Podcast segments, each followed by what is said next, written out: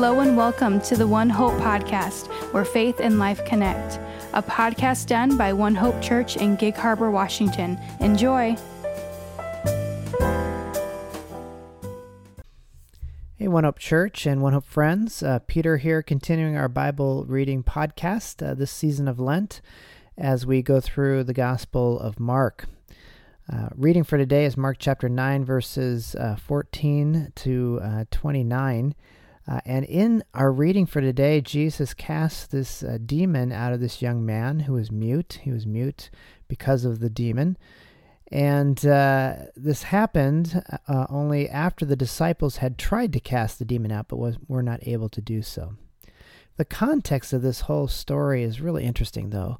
Um, in the reading from yesterday, the, the, the Transfiguration event happened, in which there was this literal mountaintop experience in which Jesus was transfigured before the eyes of his, three of his disciples, Peter, James, and John, and Moses and Elijah appeared. And Jesus was, he's just radiant in this beaming glory, his glory revealed as the Son of God, and the voice of the Father spoke from heaven, and they heard his voice. So it's just an amazing Uh, events of the hidden reality, the true reality breaking into our uh, physical dimension, you could say. And so it, in the context of that amazing event, um, Jesus and Peter, James, and John come down the mountain, and when they find the other disciples are arguing. Well, what are they arguing about? They're arguing about why, why couldn't we cast this demon out of this young man?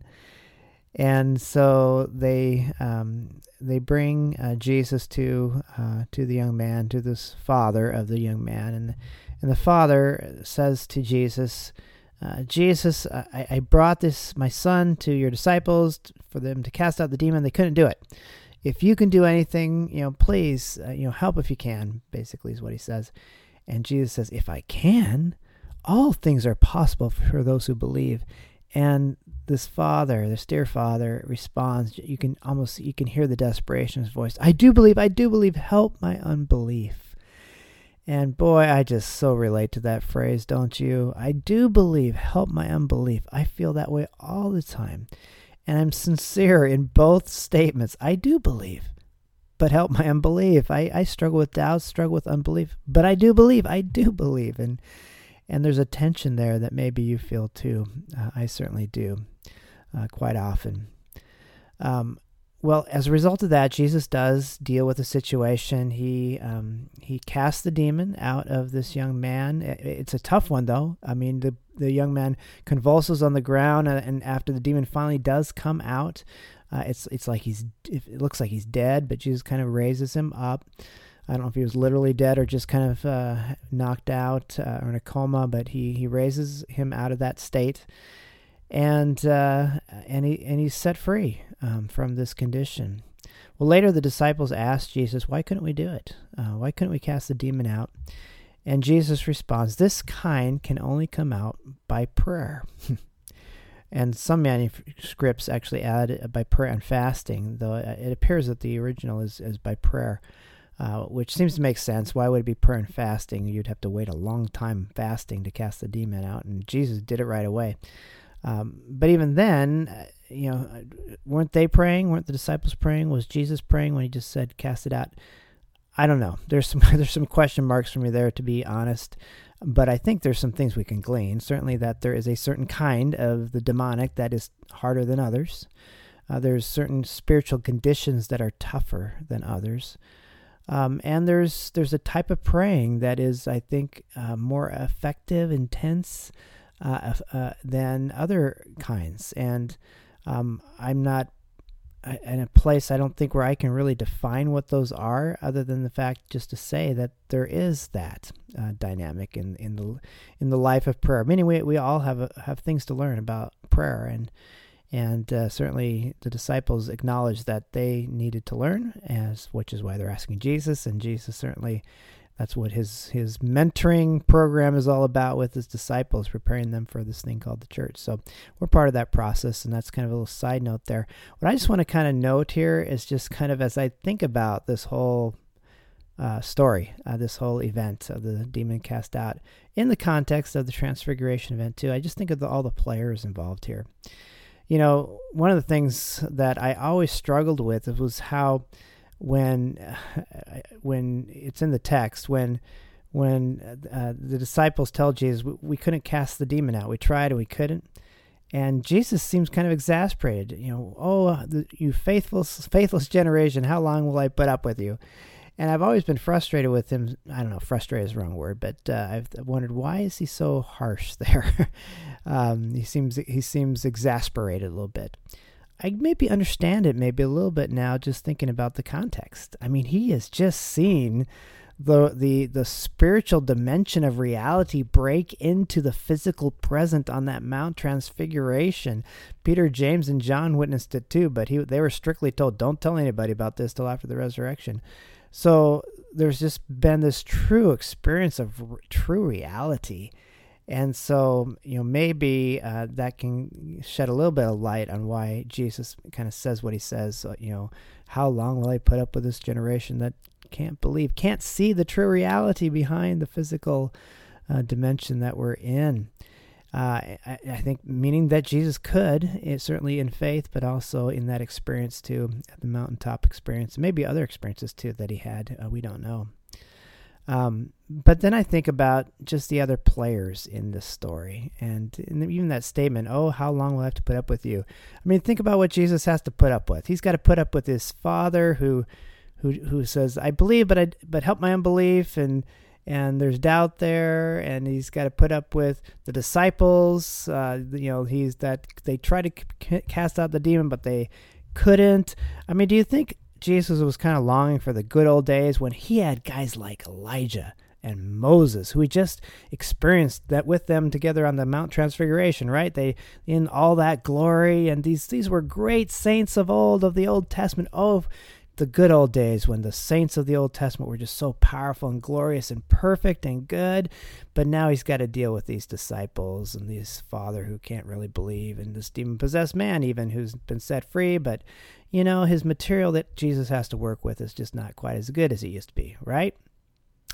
Well, wrong, right? I mean, let's do some time travel. Go back to the Old Testament. Take a look at Moses, a stutterer. He uh, didn't want to do what God was telling him to do. He he, he had heart. He, he had doubts, and and then he even when he finally did, uh, you know, move forward in obedience, uh, he was full of pride at one point, and he committed a great sin in the desert, which prevented him from actually being able to enter into the promised land. And I, at that moment, it probably felt like his life, his career was over, and it was over, you could say, at least what he thought. Or Elijah. Man, God did some amazing things through Elijah, glorious things through Elijah. And yet at the end of Elijah's life, he was depressed. He was in a cave. He was just saying, God, take my life. Everybody's trying to kill me. He was depressed, and he wanted to be done. And so God let him be done. He said, okay, Elisha's going to take over. And Elisha would pray for a double portion. Surely Elijah would be forgotten in, in the light of Elisha doing far more powerful things. And he did do amazing, more more, more miraculous things than Elijah did. Uh, so Elijah, done, I guess, right? Apparently not, because here we see on the Mount Transfiguration, Moses and Elijah going strong, God using them in great glory, still part of the of the of the God's story. Their story was not over. It was not done. God used all of their weakness and moments of failure and struggles to produce in them an eternal weight of glory, and and and and they're still being used today. We don't even see how they're being used today in glory. And God's going to do the same thing for for that father who said, I believe, but I but help me help my unbelief. And with the disciples, surely he did with them, because we've seen what God did with them in history. Even though they were weak in that moment, couldn't cast the demon out, he's going to do the same thing for you and me. Uh, we're weak. I always say, I believe, help my unbelief. Maybe you struggle too. Um, um, but God, you know, we have the word of Paul in Philippians, he who began a good work will be faithful to complete it. He finished his work in Moses and Elijah. Uh, he finished it presumably in the Father who said, I believe, help my unbelief. He's going to finish it in you and me too. So let's submit ourselves to the King of Kings, the Lord of Lords, our great mentor, who does receive us as we are, and it, but is taking us someplace and is producing in us an eternal weight of glory. Uh, and you haven't seen anything yet of what God is going to do in and through you. You may not even see it in this lifetime, but in the next you will. Oh, that's what God was doing in me when that happened. Let's pray.